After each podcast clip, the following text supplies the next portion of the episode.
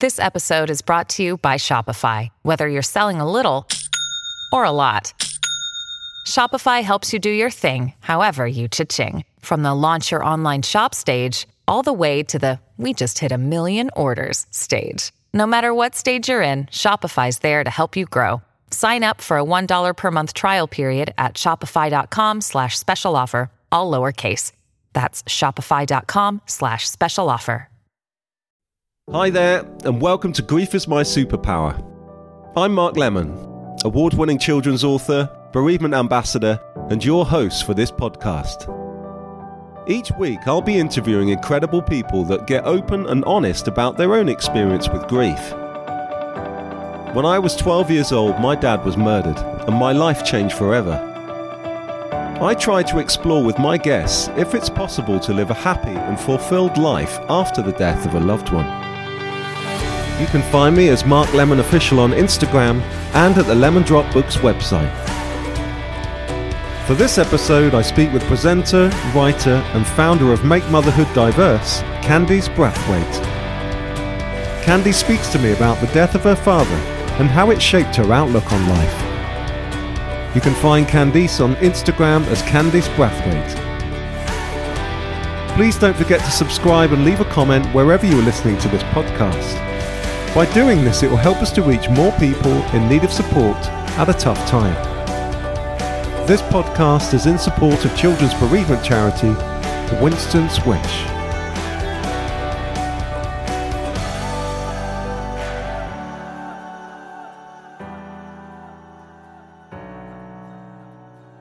Okay, so as per my introduction, I am speaking to someone today that I've been trying to get on the podcast for quite a while. Um, and due to circumstance and the way things have run, uh, we haven't been able to do it. But in a way, at this time that we're in and the pandemic and all this sort of uncertainty that we're in, we've been able to connect. And I'm very grateful and thankful to have Candice Brathwaite on the podcast. How are you? Hi, hi, Mark.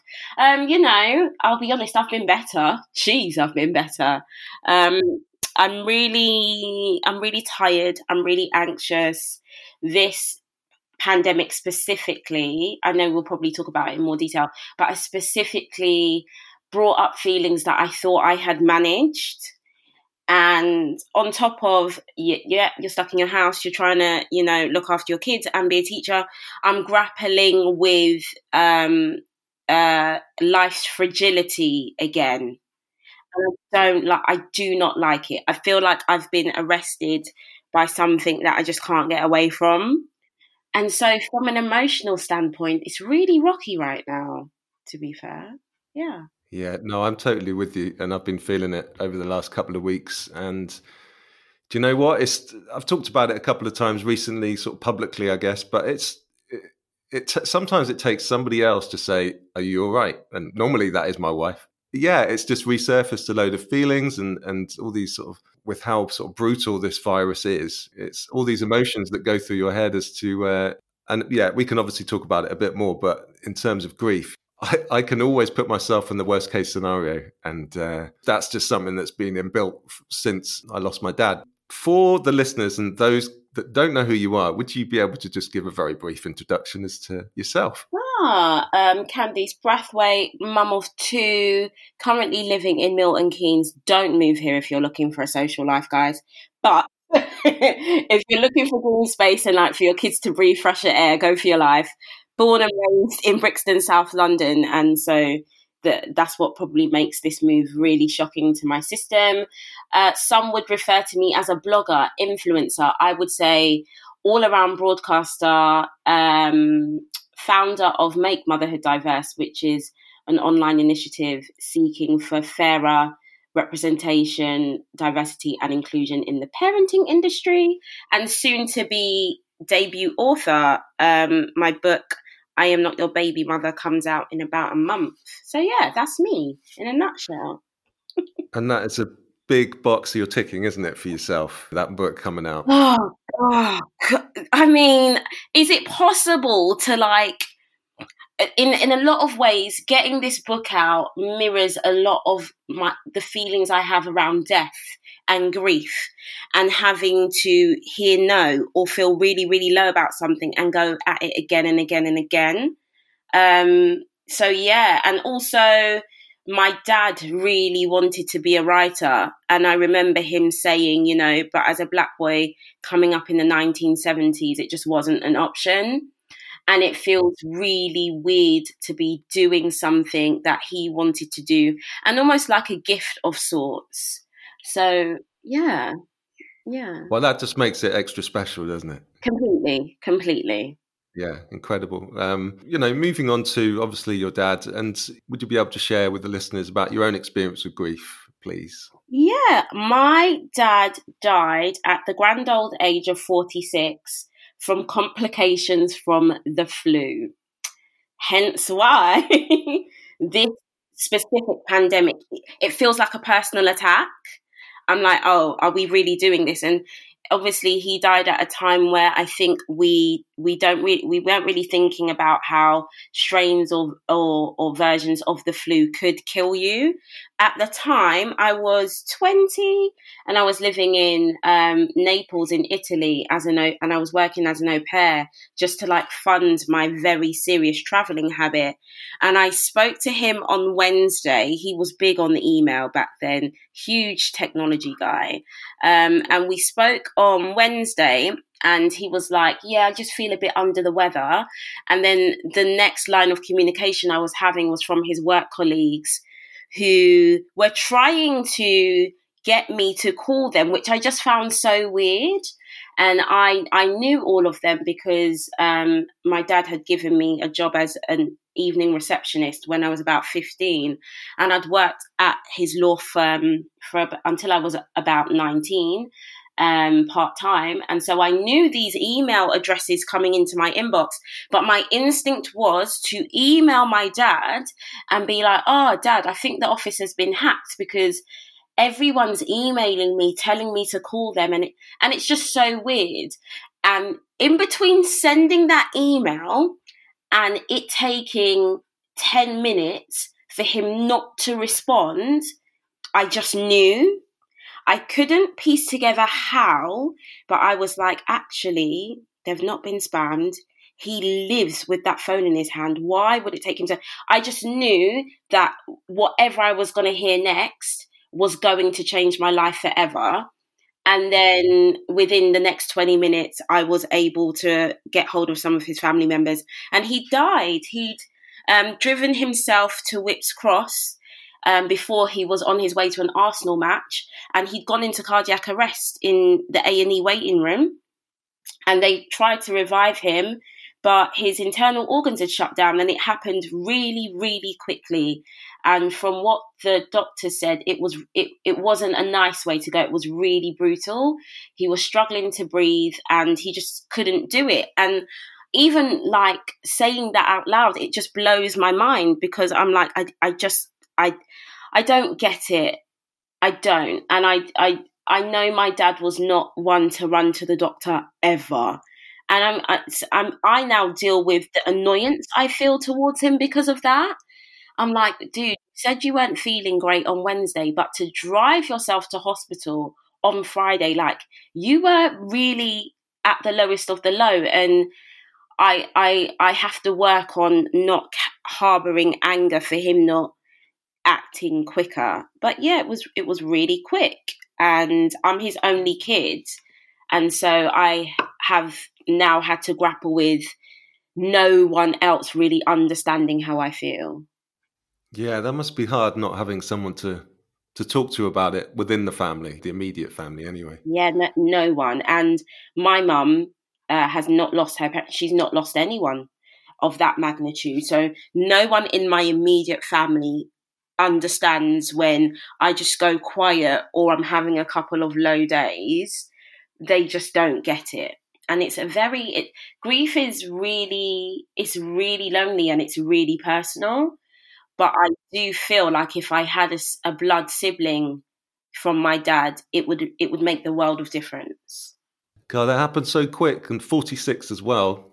I mean, I, I mean, my dad was what forty nine, but you kind of you do have those thoughts of that's so young. And when you get to that age as well, or close to that age, things are going to be, you know, in your mind. And specifically with everything going on with you at the moment in terms of the pandemic, and, and for that to be a, a flu, sort of in, in a virus, I completely understand why you'd have all these thoughts at the moment yeah i'm i'm i'm like you i'm very oh um i'm i'm gonna die today like every every little and i had these these worries before this pandemic came along. I think when when you meet death so young you're just rewired to always zoom in on the worst case scenario. And i tell my other half papa b we call him all the time i'm like that is my protection. So that when not if but when that situation comes again I want to know that because I even saw it as an option, I want to believe that because I saw it as an option, it won't take my breath away in that manner. Because before that, before before your first encounter with grief or losing someone that close to you, you're so oblivious to life's fragility. You're just like, yeah, rock on, like go out, party, get hammered. Um, and then after that, like my all my friends who were still acting young, uh, rightfully so, I just used to get so mad at them. I was like, yeah, so you just went out and did all those drugs and didn't think about the fact you could overdose and die. like, I became like the party pooper because I was just always wired to see the the end of people's lives, and that's a, that I I I think I'm hard work because of it, unfortunately. Well, that I mean, the, the next question is perfect.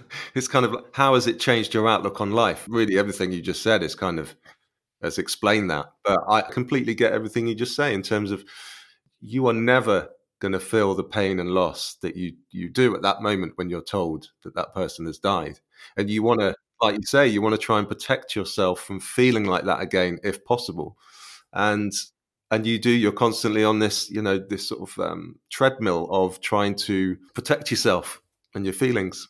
Um, but yeah how do you think it's changed your outlook on life? I mean you you work really hard to get where you are now and do you think that's kind of been a big driver? Oh definitely. My he he also died with his blackberry in his hand which i find hilarious.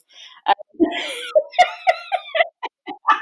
which is like the greatest illustration of how much he took pride in his work. And so by nature, I'm a really hardworking person, but since he died, that heart, that ethic has now been made to mate with the idea that I, I never get this chance again. So I'm now super hungry. I'm I'm insatiable almost in my quest for the things I want or my desire to hopefully end life not fighting to hold on to it.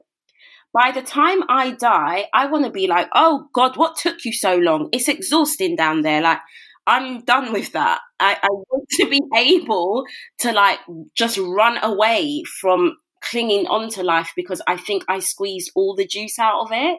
So it from a from a human perspective, um, I'm just constantly striving. I'm like, cool, what next? What can we do? Where are we going? Let's travel, you know?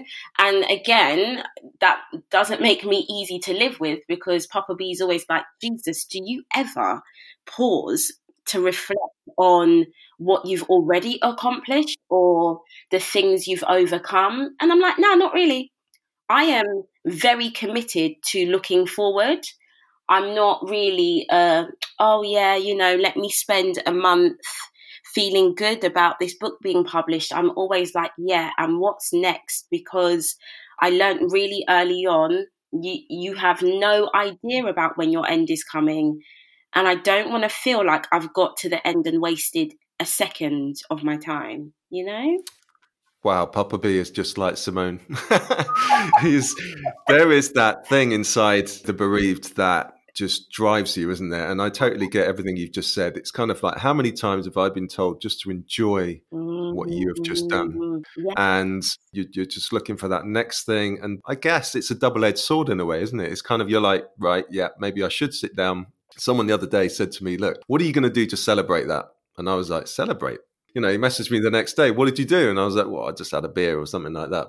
So you do tend to forget those things. But the other end of that spectrum is the fact that you have the passion and desire to to not want to stop. Yeah. Um, yeah. Yeah. And it is, like you said, it's really, it is a double edged sword because um, now globally we've all been put on pause.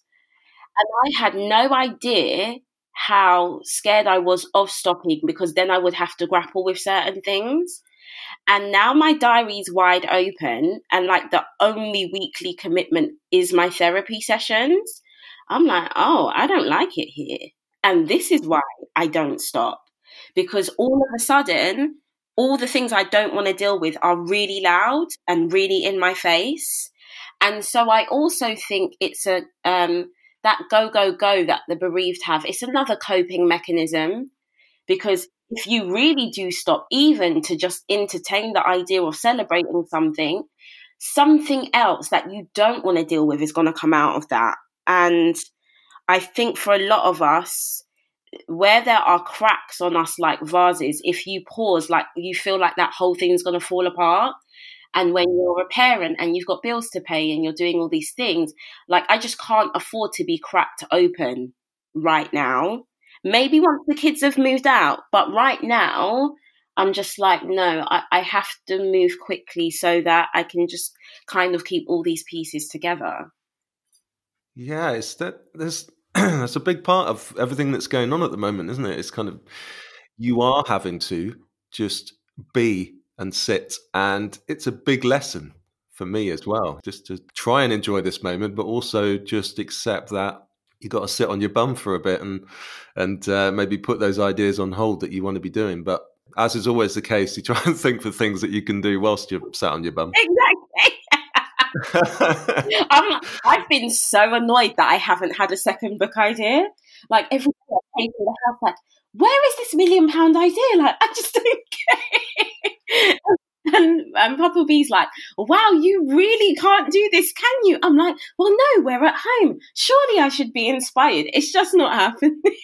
so, yeah, big lesson. Big lesson. Okay, so thinking about the counselling which you talked about, and mm did you seek much counselling after your dad died, or has it has it been like a slow burner, and now you're sort of realizing that perhaps I do need to talk to to someone? Yeah, no, absolutely no counselling, and upon reflection, I really needed it. So I've come home, and within that same week, I've not even yet seen my dad's body in the chapel of rest. And personally, for me, uh, especially on his teaching, I don't believe something till I see it more often than not.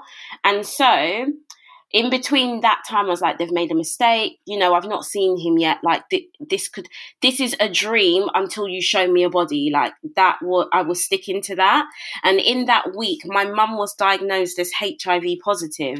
And by some work of the devil, I happened to sit in on her diagnosis and I, I even now I just can't get my head around those two blows coming within days of each other, and then beyond that, me not having counselling.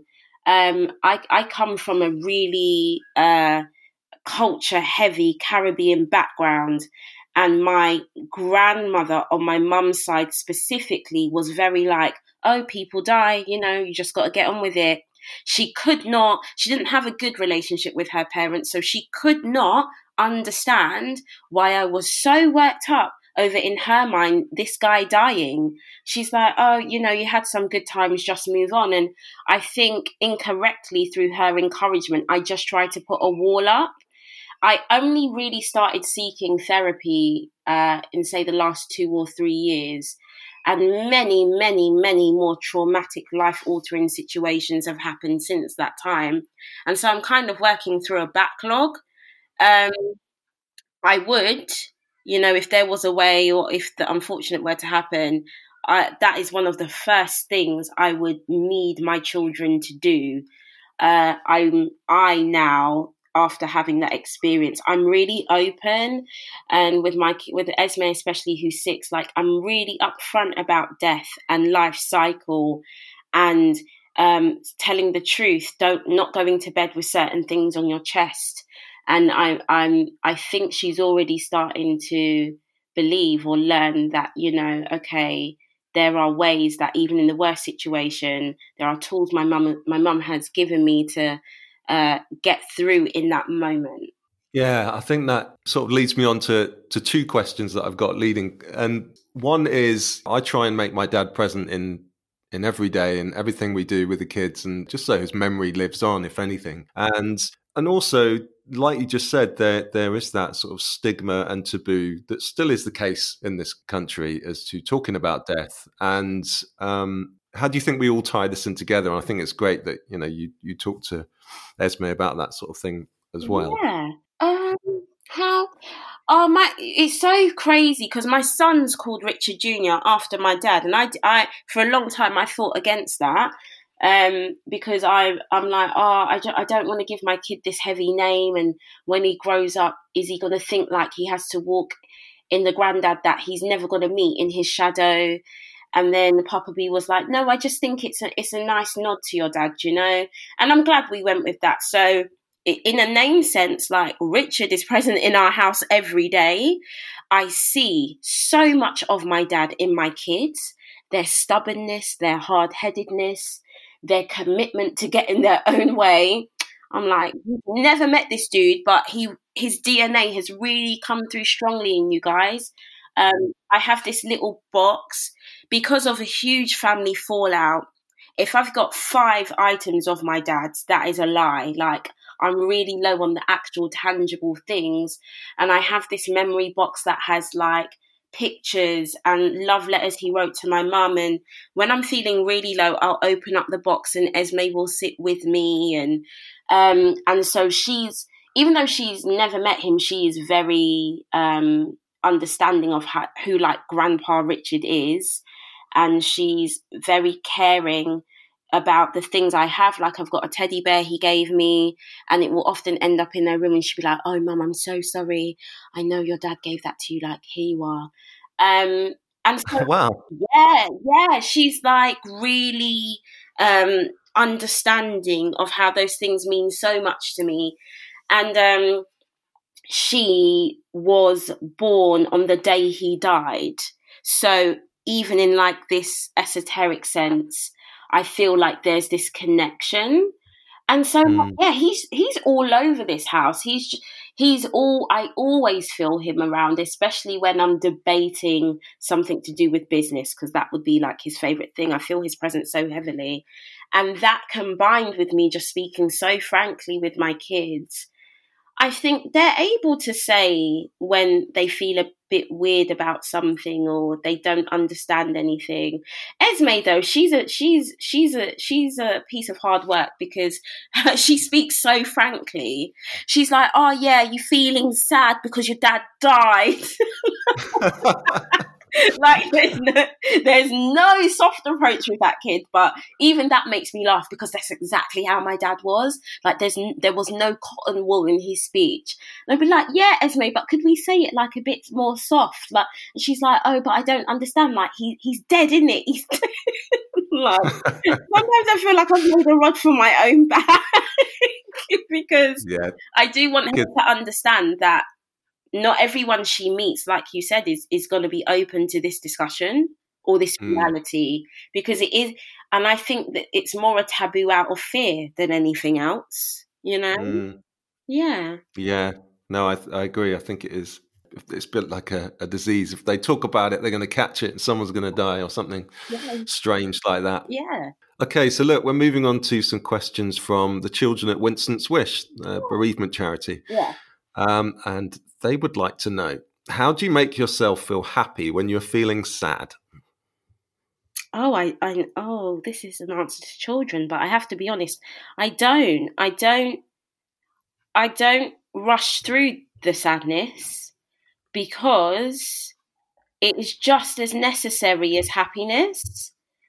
And so when I'm feeling sad, I'm not like, oh, how can I cheer myself up? Sometimes I just have a good cry for a few hours, even a few days. And then I, I, I slowly f- become happy, but I don't rush it.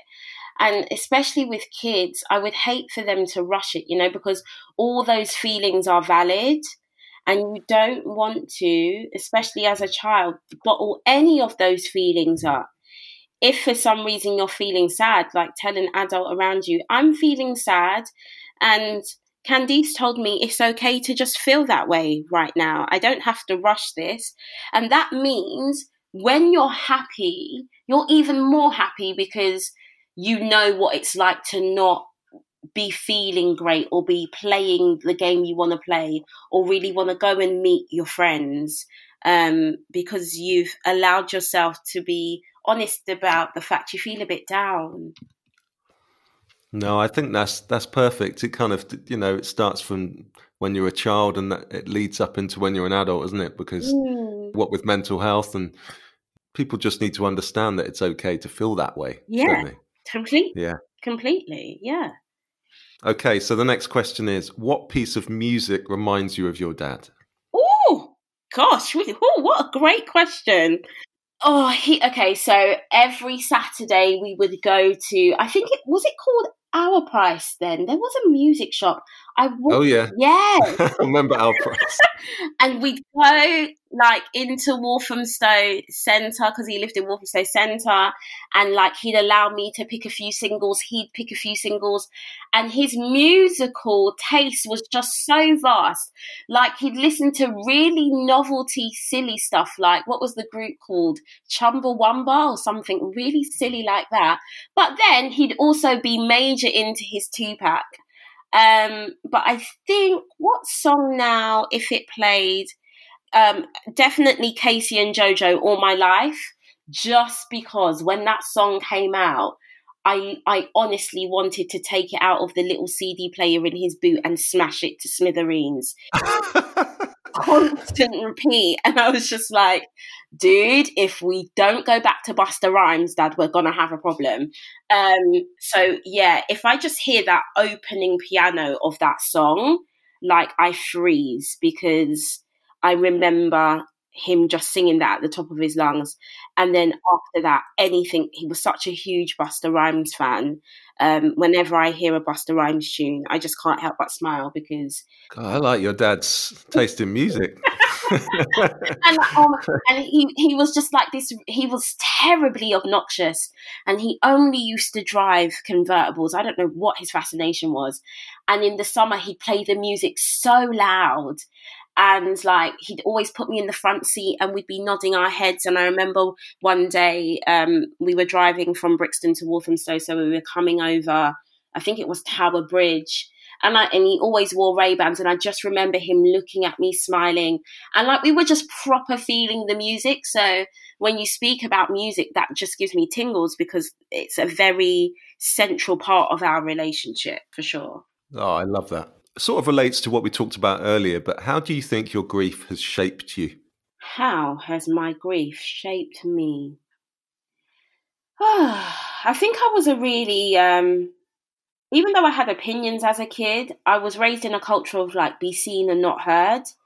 And so it made me bottle things up. And then after, and I only spoke about this a couple of weeks ago, so this is fresh in my mind, but after seeing my dad in the Chapel of Rest, even though I was sad and scared and all of those really normal things, it was an almighty switch about the realization about how this ends for all of us. All of us. We all end up looking like some malted, frozen version of ourselves in a in a cheap wooden box. And I just thought, oh, okay, so if that is how I'm going out, I am never again gonna not say how I feel out of fear of upsetting people or not get things off my chest or be a, be scared to go against the grain. So the Candice Brathwaite people see now, it it tickles me that they think, oh, you know, she's so this, she's so that. Like, this is not Maybelline. I was not born with that attitude.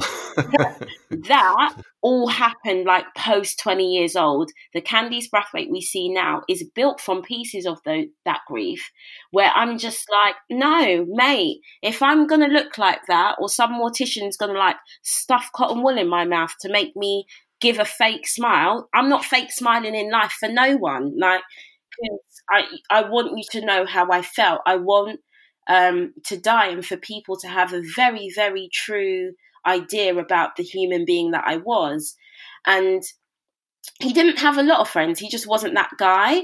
But at his funeral, it was so funny. No one walked up to that stage and was like, oh, Richard was the most nicest, kindest person. Like everyone was like, nah, mate, if you crossed him, it was a problem. And it was really hard to have a conversation without swearing or the phone getting hung up on you. And even and it was really funny and it felt really refreshing because it was like, yeah, he that was him. And so through the grief of losing him, it, it was an almighty reality check about how much dominion I have about showing who I really am. I think that's a massive lesson, isn't it? It's don't hold back. We're here once, Woo! you know. What what just get it off your chest because otherwise you're going to hold that emotion in and it's going to seep into every pore and you're going to become bitter and yeah, like your dad was just that person who Oh god, completely. Old people. yeah. okay, so the next question is what do you do to remember your dad on important days like his birthday? I think I just sit with my feelings. Again, my my experience of death and grief, especially of a parent, is terribly rare. In that, like I said, a massive falling family falling out means that I don't even know where my dad's ashes are scattered. All of that information was kept away from me, so I, I, I don't, I wouldn't even know where to go if I was feeling low. I have no symbolic place to go and work through my feelings. So I usually just sit with myself or I I spend a lot of money on something really ridiculous just because that also is who he was.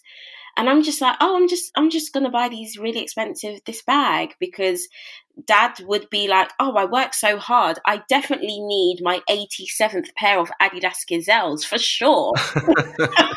like, um, and so I celebrate him through getting dressed up and going out and enjoying myself because um, that was very much who he was as well. And it's it's been it's been a, it's been a wonder because I've had to learn to celebrate um, him or think about him in in in very different ways because I don't have the usual way of doing so. Um, so yeah, that's what I do. I I make myself feel good. I look through old pictures. I just I really have a laugh about some of the silly things we would do.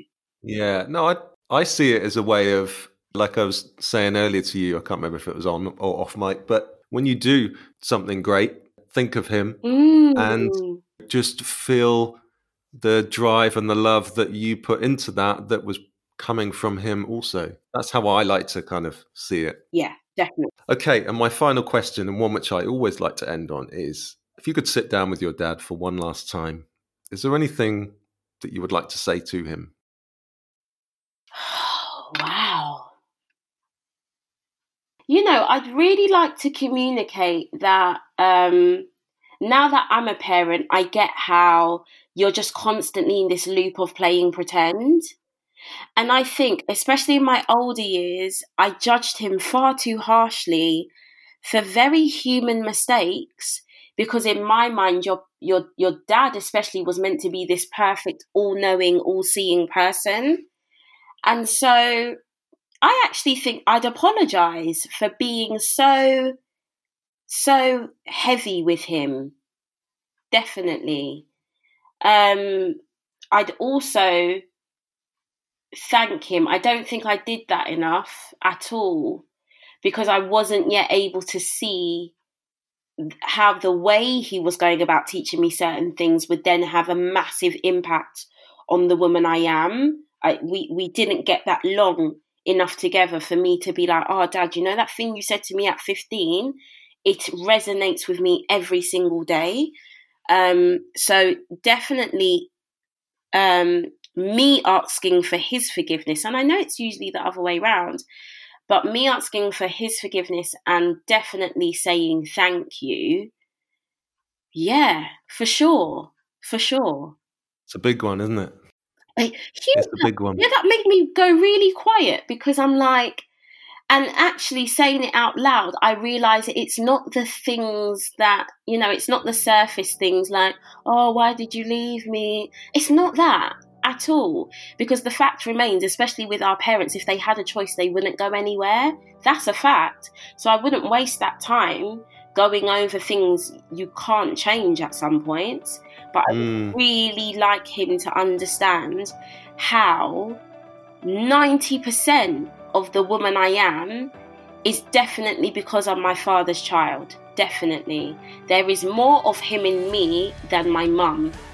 And that has been a massive bone of contention uh, for me and my mum and, and my mum's side of the family as I've got older because in heated arguments, the accusation always is, you know, oh, you're too much like your dad.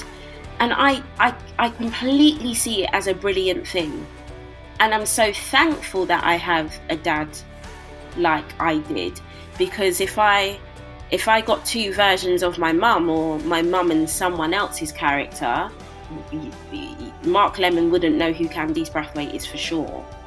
And so um, I'm only Candice Brathwaite because of Richard Brown. Exactly. We're all made up of the DNA from yeah who brought us into this world. Yeah. Yeah.